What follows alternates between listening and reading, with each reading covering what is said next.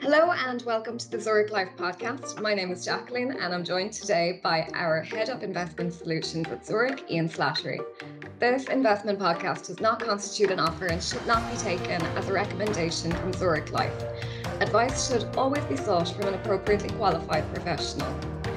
Today we're going to speak about market events over the month of June 2022, how this has impacted different asset classes and what this might mean for investors. We will also talk about Zurich Investments' outlook in the short term and our recent positioning in relation to the Zurich funds. This month, our feature in focus is Auto Invest, which is available on all Zurich investment bonds. Good morning, Ian. Good morning, Jacqueline. In June, we saw a number of key developments in the market, and investor sentiment appears to have extended again to the downside. Can you bring us through some of these and the impact that these events have had on markets and on the different asset classes? Yes, so uh, as you mentioned there, investor sentiment has been extended to the downside. So overall, across risk assets, if we look at equities, they fell sharply throughout the month of June and actually closed out their worst first half of the year in a number of decades. Looking at fixed income, uh, bond markets were also negative territory for the month. They did recover somewhat towards the end of June as market concerns shifted from inflation towards the risk of slowing economic growth, but they also closed out both the month of June and the first half of the year very much in negative territory. Uh, investor and consumer sentiment does remain depressed as increasingly hawkish uh, central bank policy was implemented what do we mean by hawkish? I mean, that means uh, the reduction of quantitative easing programs and the increase of interest rates. For example, the Federal Reserve in the US hiked interest rates by 0.75% in mid June. That was the biggest move seen since 1994. And that brings their headline rate up to 1.75%. We also saw the Bank of England raise interest rates for the fifth time since December throughout the month of June. And whilst the ECB or the European Central Bank has not yet moved rates higher, it has indicated that we will see higher interest rates at both the July and September ECB meetings. Uh, also, a surprise to markets, uh, central bank we don't talk about too much, but the Swiss National Bank also surprised by raising rates for the first time in 15 years in terms of some of the developments we saw in Asia or in the Far East, uh, we did. It does appear that the worst seems to be over in China in terms of COVID-related lockdowns, and economic indicators are improving. Uh, on a global level, leading indicators such as purchasing manager indexes are consistent with continued economic growth, albeit, as mentioned at the outset, we do expect that to slow going forward. You mentioned June closed out the first half of the year negatively. and one key asset class which was down in June again were equities.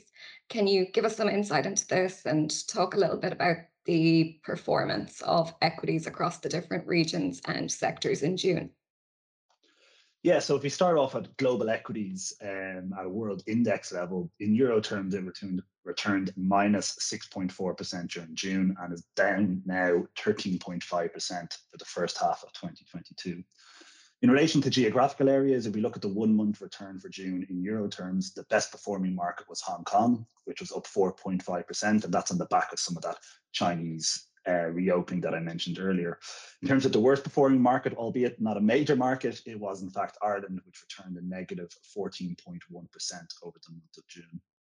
If we look under the surface of equity markets at a global sector basis, uh, in fact, all 11 major sectors were in negative territory for the month in euro terms. Uh, the defensive sector of healthcare performed best with a negative return of 0.8%, whilst materials, which is more cyclical, uh, or more exposed to economic growth fell minus 13.5%. Year to date, the, the trend of energy outperforming has continued. It has been the clear outperformer on the sector level and remains up over 35% for 2022, whilst the economically sensitive and growth orientated sector of consumer discretionary remains firmly in the red at a negative 25.9%. Moving to bonds as an asset class, can you explain how bonds have been affected recently by market concerns and, in particular, the continuing inflation concerns? Yes, this is a theme we keep returning to in the podcast, and that is about inflation concerns, how that affects interest rates, and how that might affect economic growth. So, Eurozone government bonds do remain under price pressure, uh, and they did remain under pressure within June. As mentioned at the outset, they did regain some positive uh, moves towards the end of June, but for the month overall, they did finish down at 2.6% or minus 2.6% for the month. Year to date, the, the key over five year Euro government bond index is now down 16.9%, which represents one of the worst uh, half of the years uh, in history for Eurozone government bonds. As mentioned, the ECB is expected to raise interest rates in July. We expect that to be by 25 basis points or 0.25%, which will bring the headline rate up to minus 0.25%. If you look at bond yields, which are moving inversely to prices, if you look at the benchmark US 10 year Treasury yield, it finished the month at 3.02%, so remained above that key psychological level of 3%. And as we look towards the, the German equivalent, it rose from 1.12% to 1.34% throughout the month of June. And as just mentioned, that higher yield is obviously represented in the lower prices we mentioned at an index level a few moments ago. So overall, bond markets have been a little bit more positive at times as their safe haven status has come into play. But overall, the overwhelming trend we're seeing is one of higher inflation fears throughout 2022, which has led to higher interest rate expectations, which has led to lower bond prices. How have commodities and currencies performed over the month of June? Uh, commodities actually fell for the first time as, as an overall uh, basket of investments or as an index. Uh, they fell for the first time in a number of months as fears over slowing consumer demand, which then feeds into fears over slower economic growth, rose to the surface.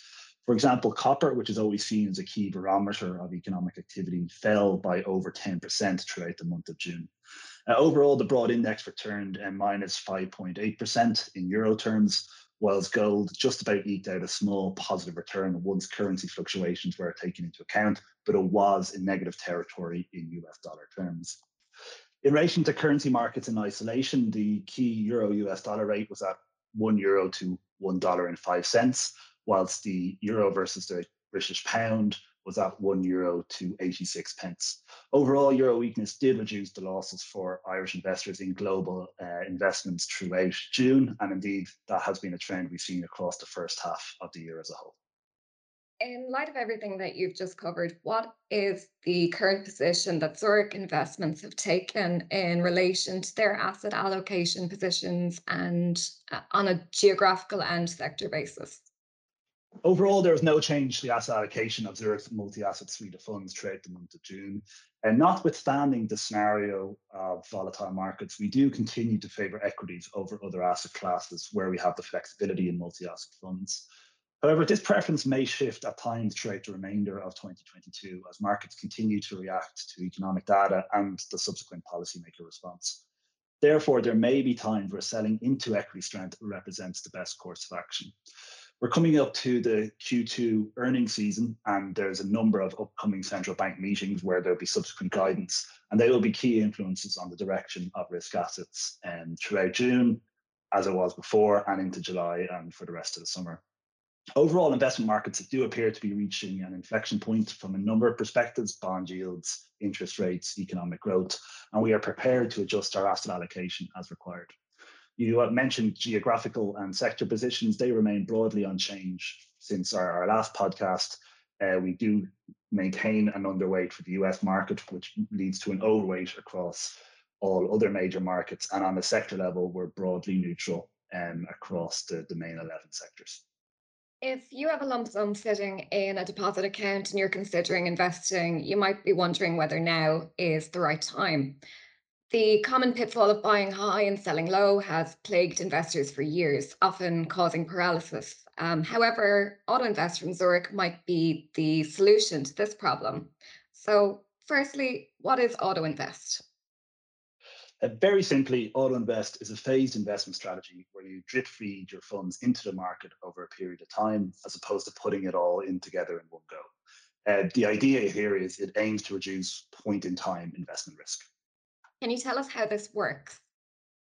Yeah, so essentially you would set up a policy, an investment bond policy with Zurich as normal. It goes up onto the system, you get your, your, your, your documentation out, etc. And there are no more decisions or inputs required at that stage. Zurich's auto investment strategy for investment bonds will allow you to phase in that lump sum investment from a safe cash fund into your chosen uh, multi-asset or single equity or whatever might be fund over a period of six or 12 months. And this potentially benefits then from the, the idea of euro cost averaging. And this can be discussed with a financial advisor and can be indicated on your application form. What are the benefits of Auto Invest? So, so overall, uh, we talk about behavioral economics a lot, or the behavioral perspective or input into investing, which is really, really important at time.